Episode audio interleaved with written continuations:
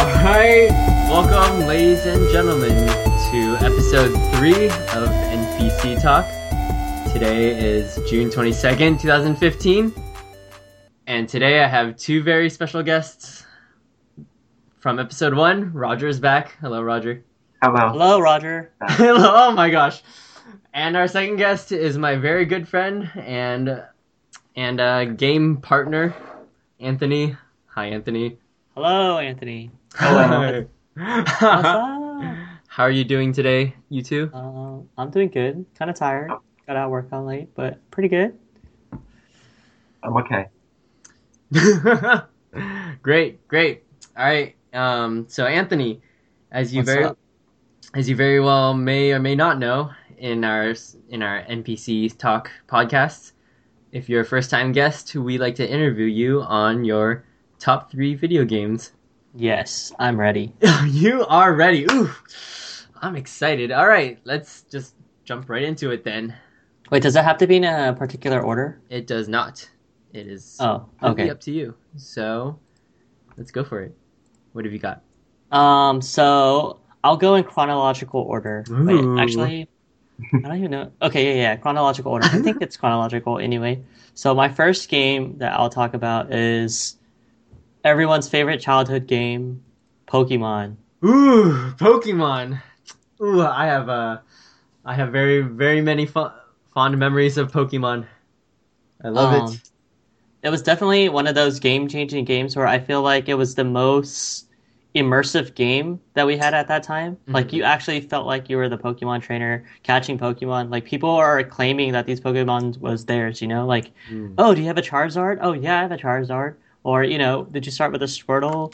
Did you catch a Pikachu in that like first 10 minutes of the game where you had to like hunt Mm. your way down for a Pikachu. It was like I don't know. I just felt really immersive for the time, and especially since it was a handheld game, which was like un like precedent before. You know what I mean? Yep. Like it was a first handheld game where you can actually like feel very attached to your Game Boy. I remember like myself, I actually bought a Game Boy Color or Game Boy. I don't remember. I just I remember going out and deliberately buying a Game Boy just for that game. So it was a big game for its time.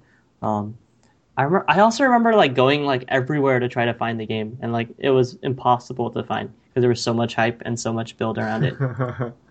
Just for clarification, we are talking about Pokemon Red and Blue oh yes, definitely red and blue. for the classic Game Boy. I think I want to say 1995. Uh, Uh, I think it was like 1990, uh, 96, 97. It's really hard because when you it's search ninety six. 96, ah, because when you search Pokemon, there's so much stuff that comes up. Just search Pokemon Red. Oh, yeah, that would have worked. that would have been much smarter. Um, yeah, I, I think that I, I think that Pokemon definitely was the first game in the in the handheld genre that wasn't like, you know, like some like arcade Tetris. game. Yeah, it wasn't like Yeah. Tetris, like some like arcade game where you're just like, oh, you know, let me like pick up my Game Boy and play it for a couple minutes, which you know was the point of the Game Boy at the time. Like let me play for a couple minutes and just like put it down and have like you know two minutes of fun. Pokemon was like, hey, we have this handheld game, bring it wherever you are and just play it all the time. And they did a great job with it because I love that game so much. Um, I think it helped that the TV show came 1st I want to say, hmm and then like the TV show had so much hype that like the game came out and the game was so good that like it made the TV show better too. Yep. You know what I mean? Like I think if the game came out and it sucked, then I, I don't think the Pokemon concept would have gone as far as it did initially. Or even like even to where it is now. Like the game definitely drove the TV show, but the TV show like got people into the game. But it helped a lot that the game was really good. yeah, it it was the, uh, going back to your whole uh, immersion thing.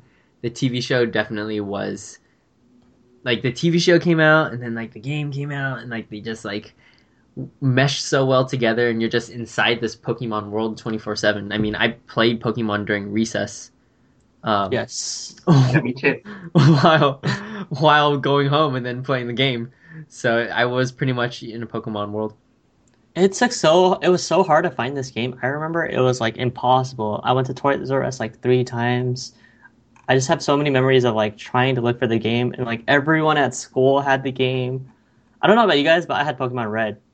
I had red. I had yellow. You- Oh, you're not even an original. No. Huh. Ooh. I feel sad. You might have to leave this podcast, Roger. Uh, okay. um, yeah, actually, Pokemon was the first game where I had a, I had a friend uh, growing up who always got the video game before me because his mom was a gamer, and Yep. so they would always have video games. But then Pokemon was the first one where my mom bought it for me and my brother first, and we were just like, oh my gosh, we have the opportunity. Did you guys have to share? No, she got my brother blue and I got red.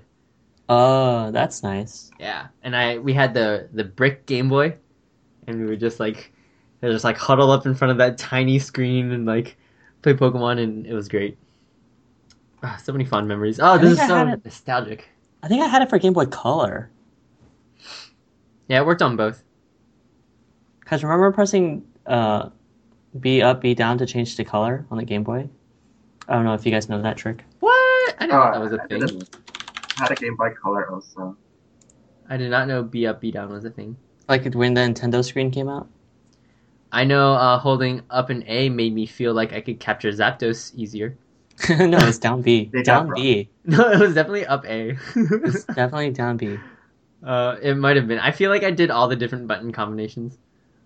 I used a Master Ball on Zapdos. I definitely used a Master Ball on Mew too.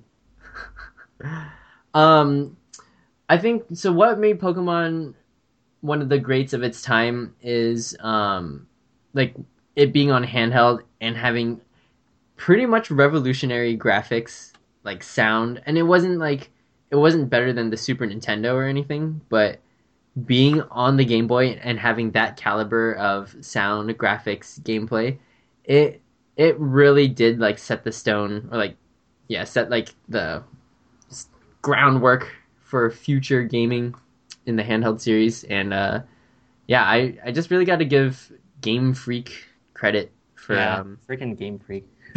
freaking game freak for uh like just having such a game where um like just collecting pokemon leveling them up like it it was just so revolutionary for its time i, I just can't i just can't uh Yeah, people were s- describe it. like, everyone's just so attached to it, right? It's like, Yeah. this, this is my Squirtle.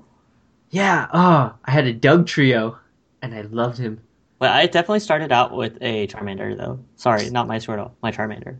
i had a squirtle I had a Pikachu. you would have a pikachu Freaking Pokemon Yellow.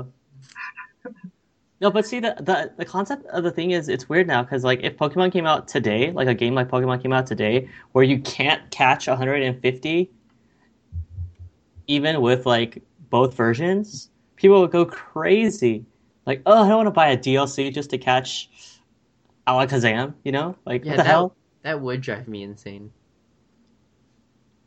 But um, I don't know. For some reason, it was just it was just so good that people overlooked these like basic facts that we take for granted. Like you couldn't catch all the Pokemon. Um, the game was only had one difficulty, I think, which was not too hard yeah and very actually good pretty pacing. easy. very good Yeah. pacing, yeah And the the ability to connect the two were pretty like archaic for its time. Like yeah, you could connect two, but like barely anyone had a Game Link cable. Um, I think I fought my friends with my Game Boy maybe like once or twice at most mm. until like Pokemon Stadium came out. Oh i i Oh, fought yeah. my brother i fought my brother a lot Oh, see, like it was just kind of like a, oh, this is my game, my world. I go in, and then, um, I don't know. It was just so good. There was like post game. There were some post game plays. Yep. Like yeah. after beating the Elite Four, you had Mewtwo, like Mewtwo. Mewtwo to catch and like all these other things. There were a bunch of rumors. Remember all the rumors that like drove the game insane? Like, Ah. oh, you can catch Mew doing like finding the S.S. Anne ship and all that stupid stuff. oh yeah Like, Yeah. I feel like everyone did it, even though it was probably online that people said, "Oh, this doesn't work. This doesn't work," but people tried to do it anyway, just for that slight Well- chance. Well, that's why. That's actually what I wanted to get into was that when Pokemon first came out, the internet was not very prevalent, and so I mean, it, there there was the internet, like I had you know the dial up with the with the modem that went like you know Yeah. but um uh but yeah like secrets and rumors were a thing back then because we didn't have like official i mean we did have official guides that were in magazines but we didn't have like the internet that like everyone just posts whatever they want and like the game is data mined like Yeah. easily. Like that that wasn't a thing back then. And so i think that's what made the red and blue versions more successful was that uh, you had to have friends with the other version to like interact and trade with them and it was cool because you're like oh i'm gonna get the red one. And then i need someone with the blue one to like trade these two pokemon. But then now with the internet you're just kind of like why am i gonna waste money when i Mm. could just like download the other version or like find someone online? And it's like not the like same community pokemon feel that you had like back then. Did you guys think the game was hard? I had a game guide, so like it was probably my only game that I had a guide for, so it didn't feel too hard when I played it. But I can imagine people thinking where it's like, oh, I need to learn cut to get past here, or I need to fly to X city at this time to keep going with the game. I had a game guide also, and I pretty much used that a lot. Me too. i did not have a game guide and i thought the game was fairly easy um Did you have a Pikachu? I did. I I literally spent an hour and a half in Viridian How did you Forest. know there was a Pikachu in Viridian Forest? Um, I think my friend told me. Oh, I think he had a game guide and he just told me. oh, But- okay. I, I definitely had a game guide. Hmm. I wish I had my game guide still. That would have been awesome. just like bust it out. Yeah, wouldn't that be sweet? yeah. Oh, they'd have like Bill and Abra. Oh man. Yeah. I wish I had my game still where I was like, oh, this was my Elite Four champs. Oh, I actually still have my red. I have Oh. my yellow still also. hmm hmm I have no idea where my red is. But I don't think I have a Game Boy that can play it. I have Pokemon Stadium. You can play. Oh, I do. I have Yeah, a I love Pokemon Stadium. Yes, but that should be for another time. Okay. Ooh, yeah, we're definitely having uh, a Pokemon episode in general because I want to talk about competitive Pokemon battling and Pokemon Stadium and all this other Pokemon stuff. So tune in, guys. It will be in the near future. The short near future. Uh, Actually, it's probably a far near future. It could be f- a little further because I have other things I want to talk about as well. Like everything. um, all right. I could talk about Pokemon forever, but it would probably be a little bit irrelevant and just a bunch of my Pokemon adventures.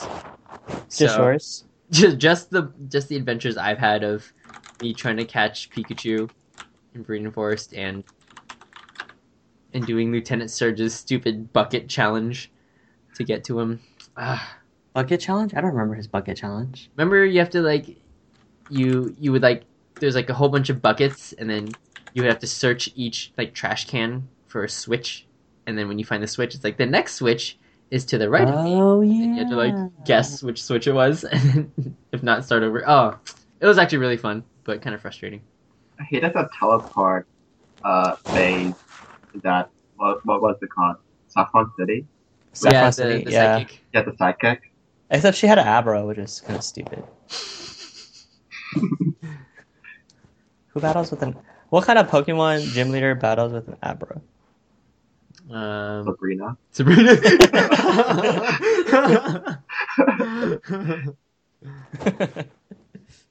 All right. I love Pokemon.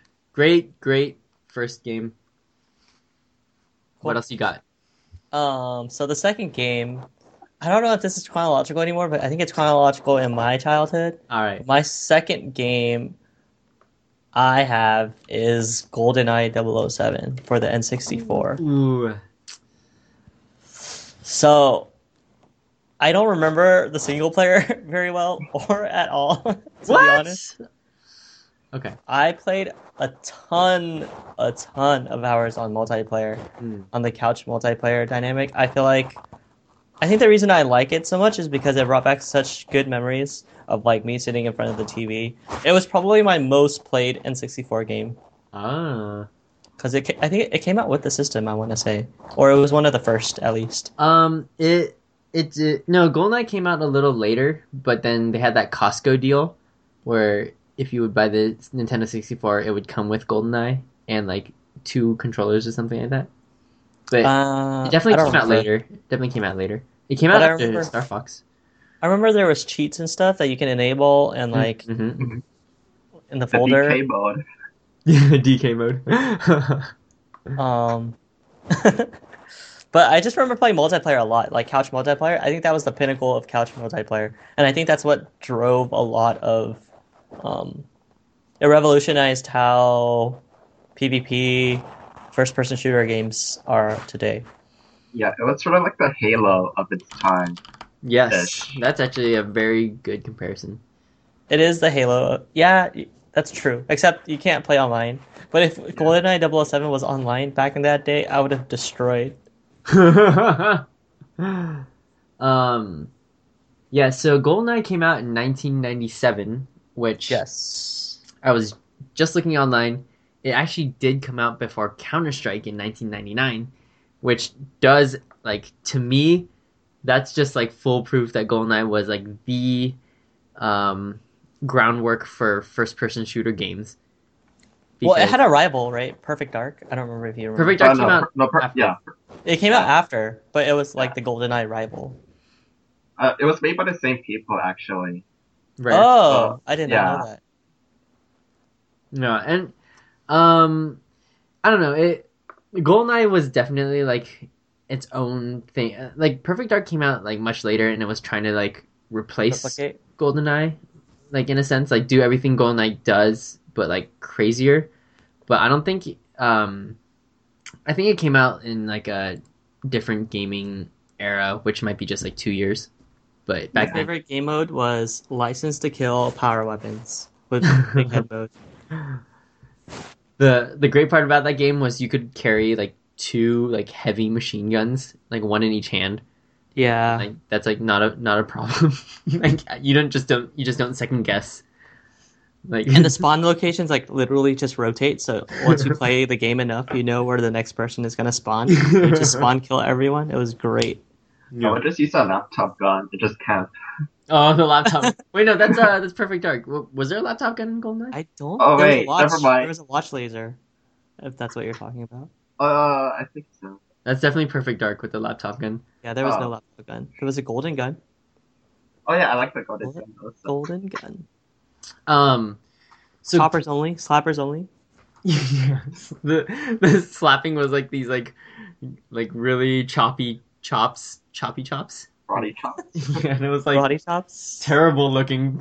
And They were throwing knives. Oh That was great. with the sound effects like the whoosh, whoosh. Yeah. I like the laser gun, the pew pew. Proximity mines. Oh man, remember the mines? I think I feel like it's probably one of the first game to have mines, right? That you can Yeah. put down and Yeah. blow up. You used to be bought mines a lot also. Yeah. Rocket launcher. Oh, that game was so good. so what? Okay, couple things. First, uh, the controls.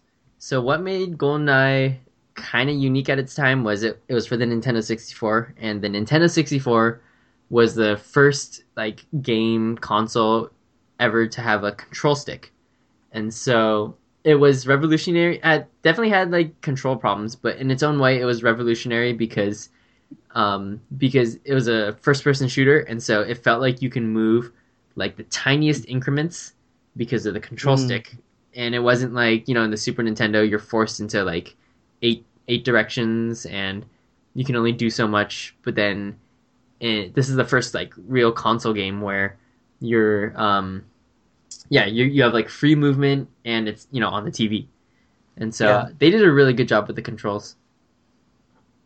I- I remember that. And strafing, right? Mm-hmm. Strafing. Yeah. That was the first game that had strafing. I Yeah. think you use the C buttons, right? For the. Yeah. Yeah, the C buttons.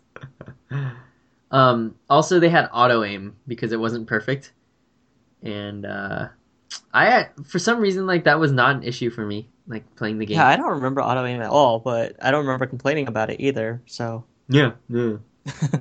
Just- it would I just guess it like was not a problem. So for for you youngins who don't know what auto aim is, uh, back in the day, because you would use like some like shoddy control stick to move uh, your character around, and then you don't have a second control stick to for your looking, so you can only like do so much with your movement. Um, and so in order to compensate for that, your if you see a bad guy on your screen, your gun will like automatically point towards them, even if it wasn't like inside your reticle in the center of the screen. Like your gun would just like move automatically, and it, it was nice because I didn't want to have to move like you know half a pixel to get the bad guy inside my reticle. So so there was that, and you could also hold, hold the R button and then look around freely, but that sucked.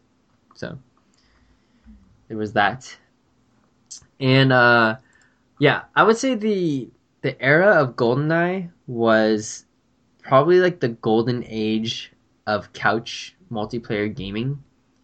Um, Yeah. I would It was say the first, right? It wasn't it the, one of the first couch multiplayer games. no, Th- no, I- they they definitely Oh. had uh, like Star Fox came out before it. Oh, but Star Fox multiplayer Kart. never really took off for me. It was great. I, I played it. Smash. Mario Kart, Mario Kart. Yeah. Smash came out after GoldenEye for sure. Yeah. Uh, Yeah. Um, I have no Mario idea. Party came out after GoldenEye. Did it really? Mario Party came out after GoldenEye. Yeah, for sure. Mario Party was such a I got Mario Party like the day it came out, and I remember it was after GoldenEye. Hmm. Yeah. Um, I can really only say Mario Kart and uh, Star Fox, Bomberman sixty four, maybe. Oh, Uh, Bomberman 64. I never had that, but that was a good. That was fun. Yeah, Diddy Kong Racing. I, I'm not sure. These are all like kind of in the same year, so I would I would get like gander that they all kind of came out at the same time. I would say GoldenEye was definitely the best of all of them though, which is like it was definitely like the golden peak of the golden era. Like it, yeah, just like the master of everyone sitting down and talking trash to each other while while shooting each other in the face. Yeah. Yeah. Roger, did you play uh, GoldenEye? Yep, but I, I only, I mostly play single player because I didn't have much friends. Mm. Yeah, I uh, I had the the privilege of having friends growing up. I played with my cousins. So Ooh, you you guys are nerds. the game know. was so good though. Yeah, there's no denying, um, and it like it set the stage for other first-person shooters. Uh, I mean, like there was Doom before, and then but then Counter Strike was the first one where you can like look up and down. Yeah. And then um, like they, Goldeneye was the first one to have like the guns on your right hand, and it would kind of aim you know, like in Counter Strike and stuff, it kind of aims towards the left, like towards the center of the screen, Mm. and like that, just like small things like that, like the gun aims towards the center of the screen, and like, and like when you get shot, you like, there's like, oh, it was the first one with like headshots and body shots and stuff. Is it the first game with headshots and body shots? It was, yeah. They they after each mission, it would keep track of where you shot the enemies, and it'd be like, and he had body armor and stuff. yeah, yeah. and so uh, that you know def- that was definitely huge in Counter Strike, and uh, pretty much every game now. yes, headshots are a thing. yeah. Oh man, I am reading through the Nintendo 64 game list, and it is phenomenal. I I know. I'm looking at it too, like by sorted by release date. The Yeah, games are so good. so for you kiddos out there who didn't have a Nintendo 64 back in the day, uh, you could probably play most of the games now with like those like live arcades or whatever. But but let me tell you, You had to be there, you know. It was kind of a like it was kind of a craze where you had to have one in your living room and you had to just like you had to be in that time with your like kid friends and just spend like hours on it. Yeah, because like the graphics were great for that time but like if you're trying to play that now like there's no way I would spend 200 hours on GoldenEye like I did when I was a kid you know? It it's crazy because you have games like Mario 64 and um and Ocarina of Time where it's like literally their 2D counterparts turned into 3D, but like that was the great part. It, it was the exact not the exact same game, but it was like it was like a really similar game turned into 3D and then it was revolutionary. Like everything was just becoming revolutionary like one after another, like Star Fox, Star Fox 64, and then it was like mind-blowing game like left and right and like Yeah. everything was just amazing. We are old fogies. So old. This console was so good. yeah, I would say uh mm, we we will talk about this another time, but Super Nintendo might still be better. Ooh, maybe. debatable. Ooh. debatable. I had Pilotwings, huh? I, I forgot about that game.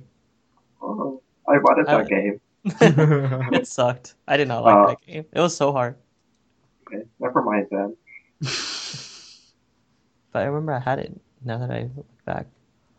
I heard that uh, the Xbox Live Arcade now they are doing like some uh, rare like rare the game company like some rare package with a bunch of old rare games. Um, Like the- Donkey Kong, Diddy Kong, and I don't- GoldenEye. I don't think they have Donkey Kong because that's um, Nintendo property? Property, but they had like Perfect Dark, uh, Blast Corps. You had uh, Conker's Bad Fur Day, right? Ooh, Con- Wait, what they have? Conker's Conquer's Bad Fur Day. Oh, Uh, I didn't see a list of the games, but Uh, that would make sense. That's do they still make games now?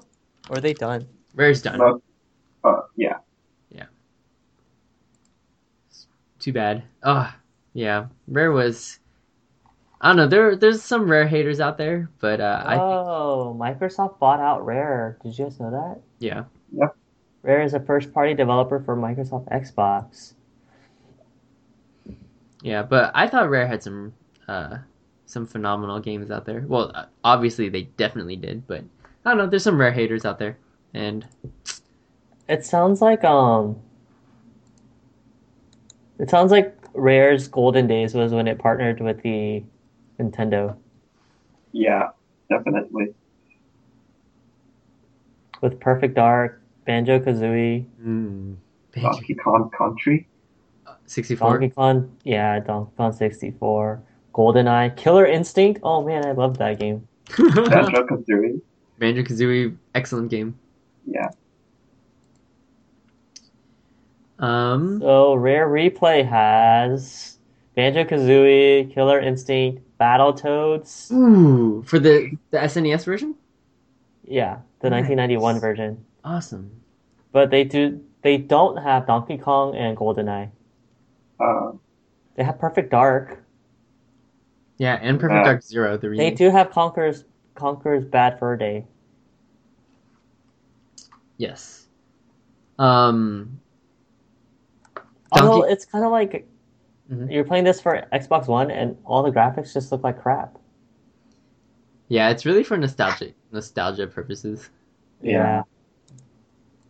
Let me tell you though, Donkey Kong Country 64, I beat that game twice and then I sold it to GameStop for $10 so that I can buy Majora's Mask for $30 instead of 40 and I immensely regret that decision because what? I miss well, I mean, Uh, uh, not not buying Majora's Mask but selling Donkey Kong uh, because I I miss playing Donkey Kong.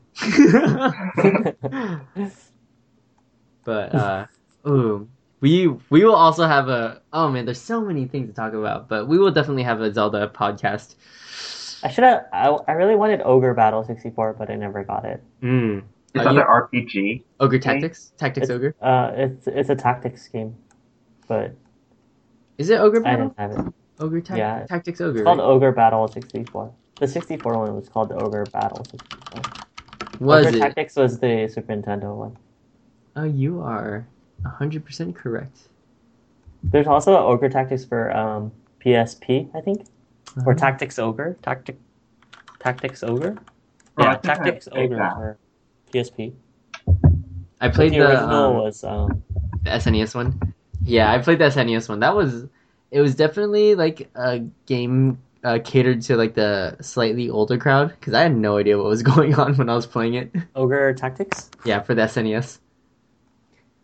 This uh, that's a little complicated, but um, I think now if I played it again, I would appreciate it. It was definitely quite difficult too.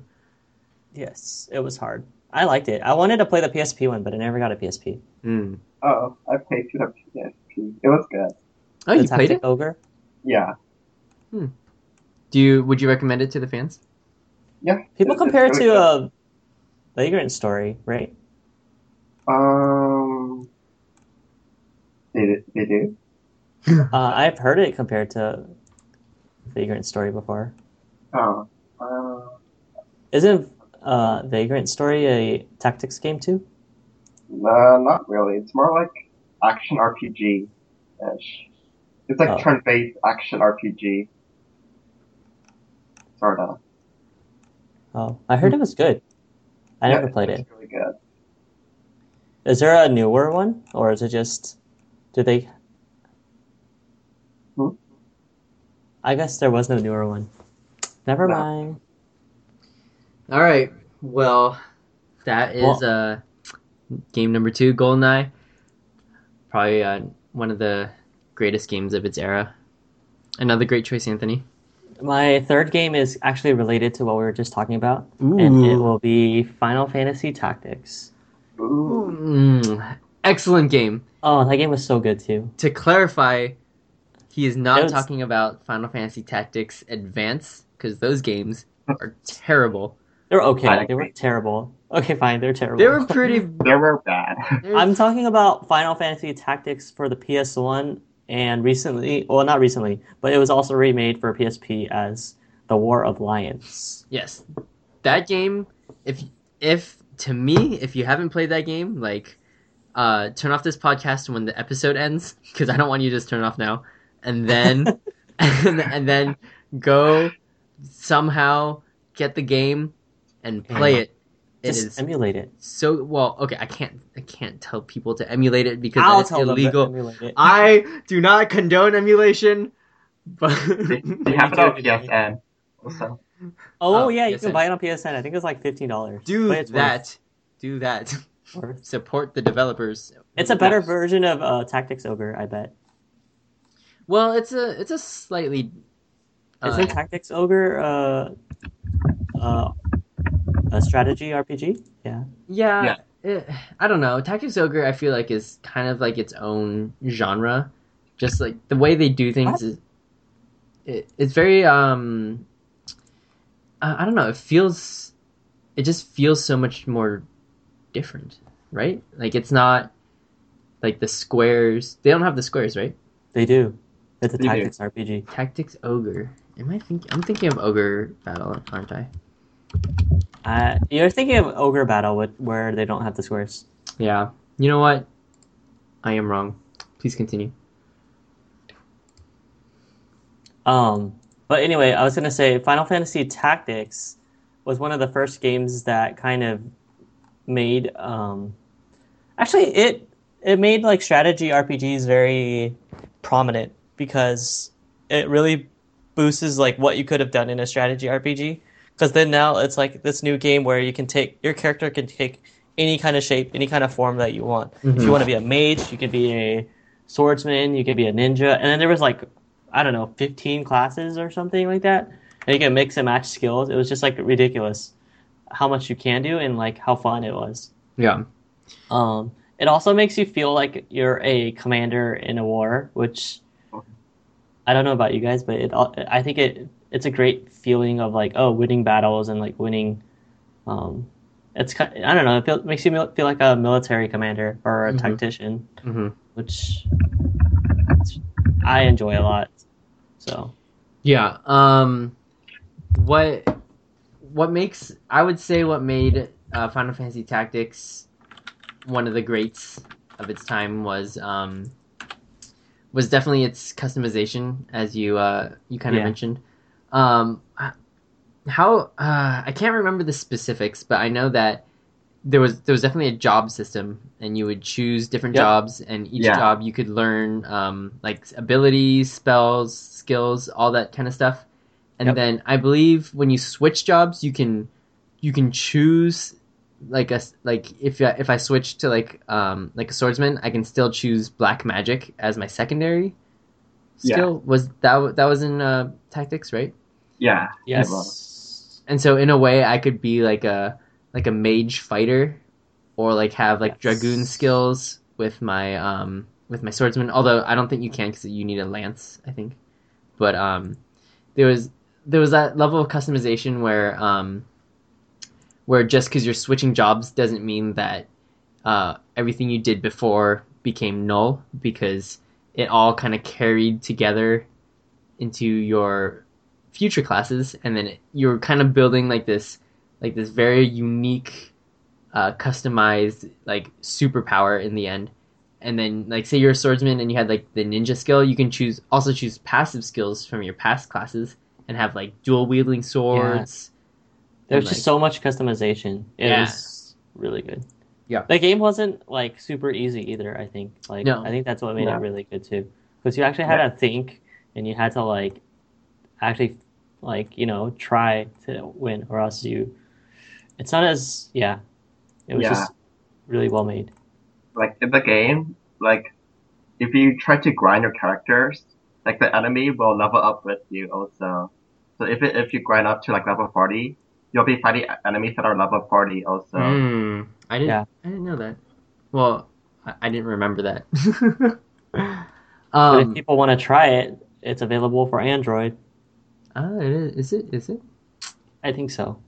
Um, yeah, so uh the pacing of the game, which you guys are talking about, was yeah, really good. Like it's you can't just win from over leveling yourself and you can't just win from uh just like playing a lot. You really had to have some level of like strategic intelligence to be able to beat because some of those bosses so you had like your little jobs and like your little skills and stuff but then there were also like heroes there there were like dudes with special classes and dudes with special abilities that literally no one else in the game had Yeah, And, I remember Like that.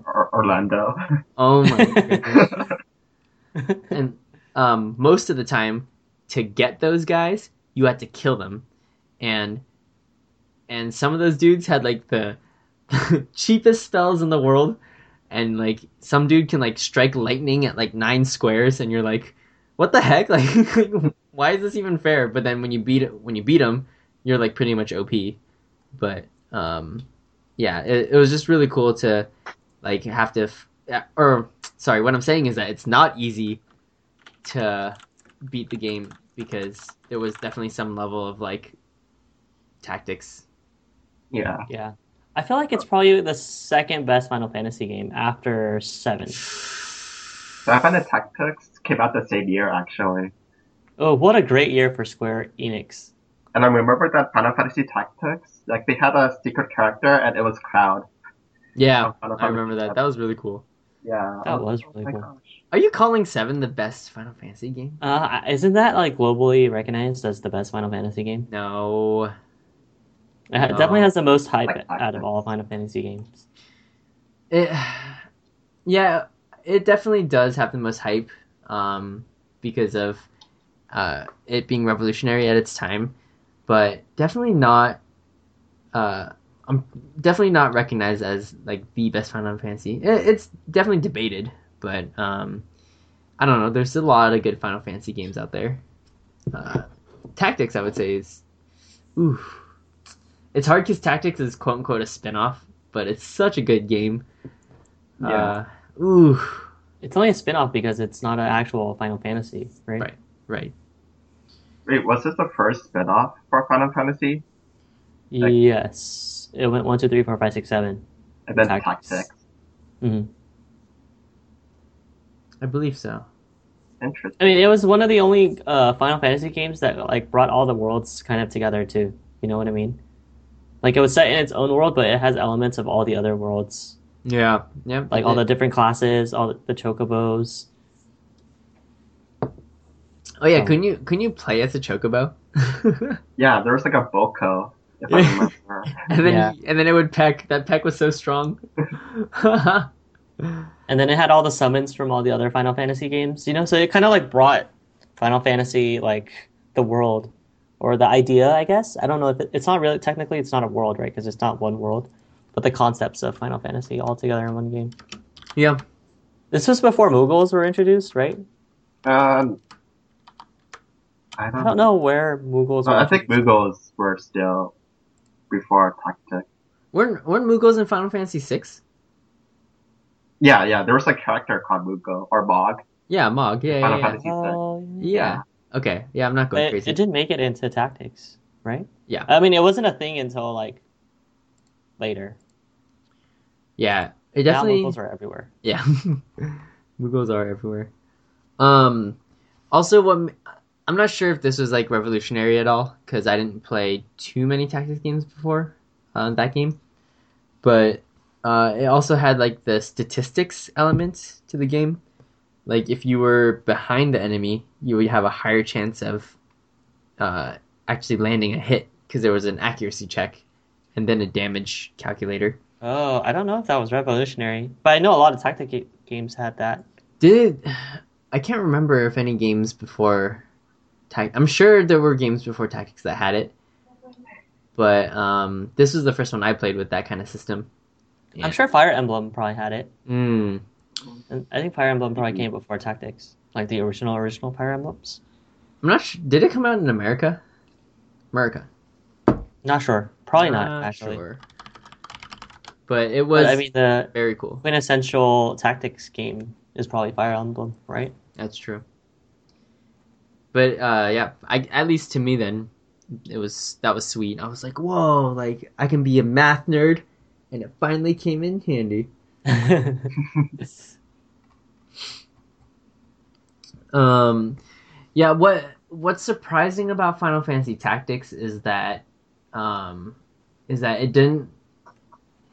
It was it was really good, and it really it made strategy RPGs much more popular than they were previously, but nothing it did was like quote unquote revolutionary. Like even though I was just talking about the statistics thing, like like the the graphics weren't revolutionary like the sound wasn't anything like to go crazy over the story wasn't like i mean the story was good but it wasn't like final fantasy 7 revolutionary Mhm. um like nothing of it nothing about it particularly stood out as like like a great or like a brand new thing but everything it did was like top notch like the graphics were beautiful um, the sound was good.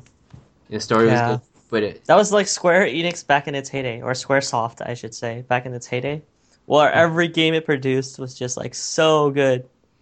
they were like pretty much like pooping out like Final Fantasy Gold Like that time. every game that he did was so good until maybe 10. Oh no, 10 was really good. It's like 10 2 was like eh, and then it kind of went downhill after that. Yeah. Final Fantasy Eight was uh, was very hotly It's not- debated. Not terrible, but it was good enough to make it past 8 and 9, and 10 was good. Nine was and so then good. when they started going 10 2 and like 11 12 and it's just kind of yeah it just kind of go it kind of plopped. And then they started focusing more on american games i think right? Square enix? Yeah, Um, I guess. They have a Uh, lot of american games right? Yeah. Like publishing, like Deus Ex, Yeah. The Revolution, Tomb Raider. yeah all these like hitman. Is that what you just said hitman? Oh no. Oh yeah see they went with all these like american games that are like meh. but i mean back in its heyday it had star ocean which was really good. Um, dragon quest. I mean they still have some really good games. Their japanese games do really well but i don't know why they don't do more japanese games.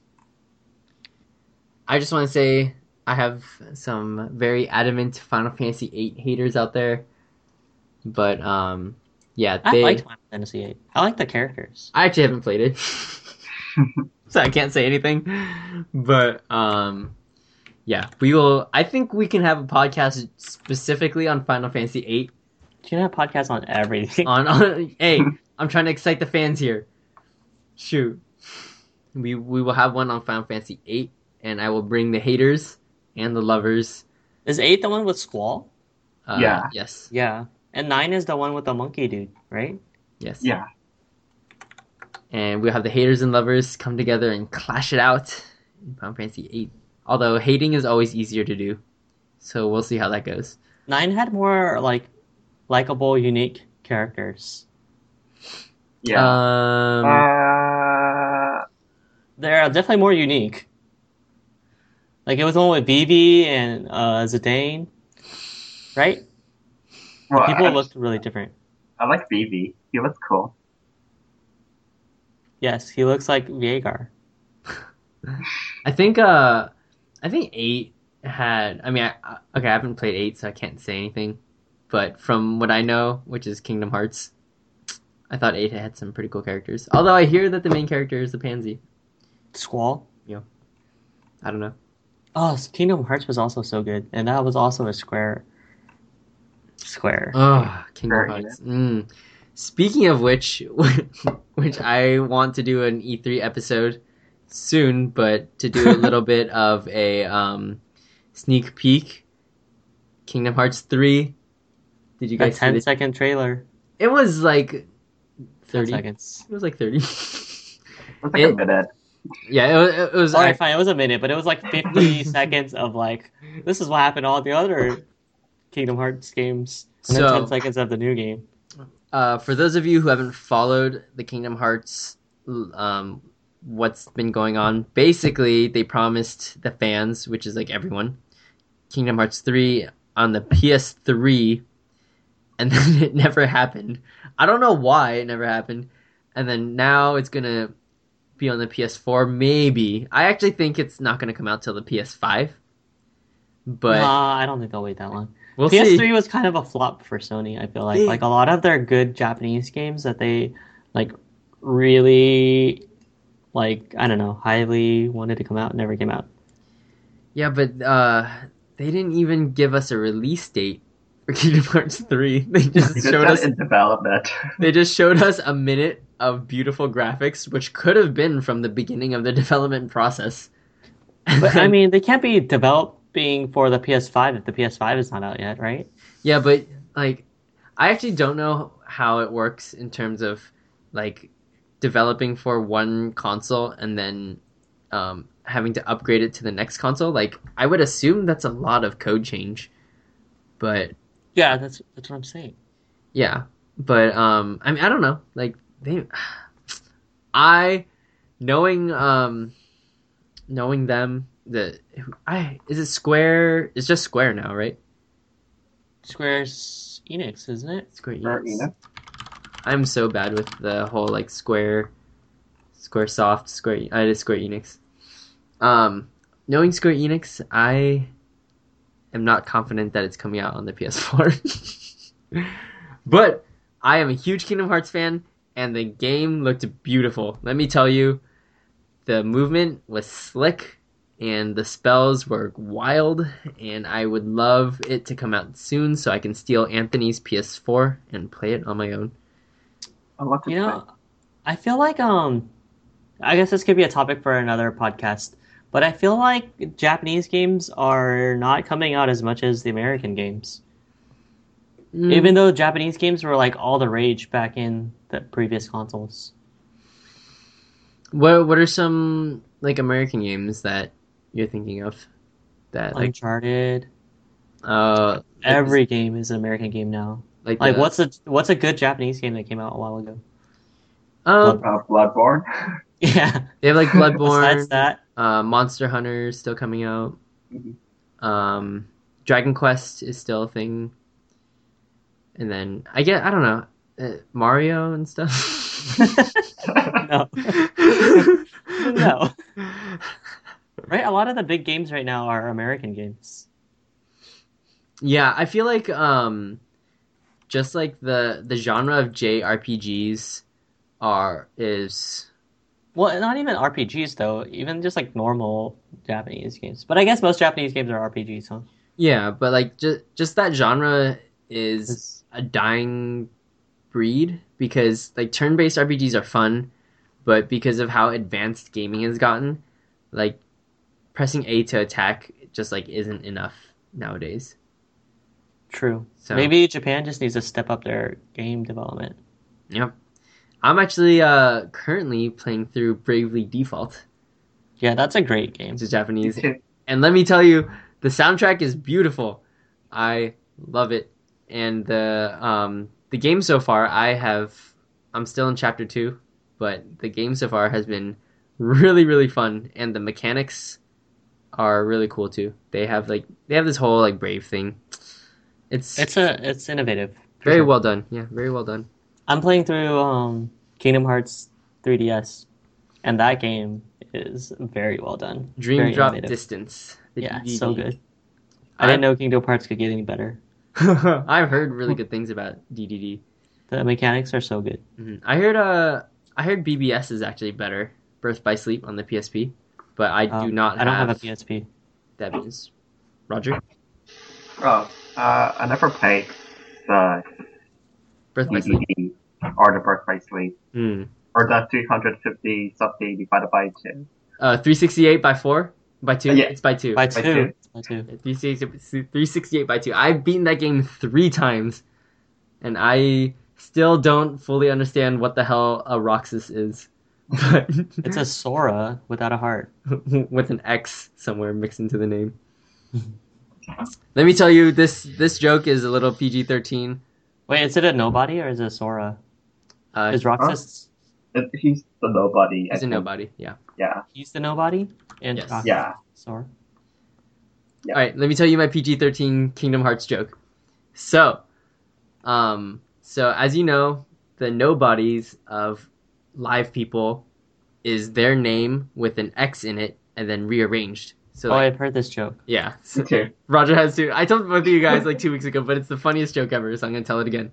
So Roxas is Sora X, like mixed around, right? Roxas, Sora X, and so um, and so Ansem, the guy's journal in Kingdom Hearts 2, who like he's I don't know, he's like doing like all these crazy experiments and stuff, and you kind of like learn about him, and he's like kind of evil, but uh, his nobody is Xemnas, X E M N A S, and Ansem X.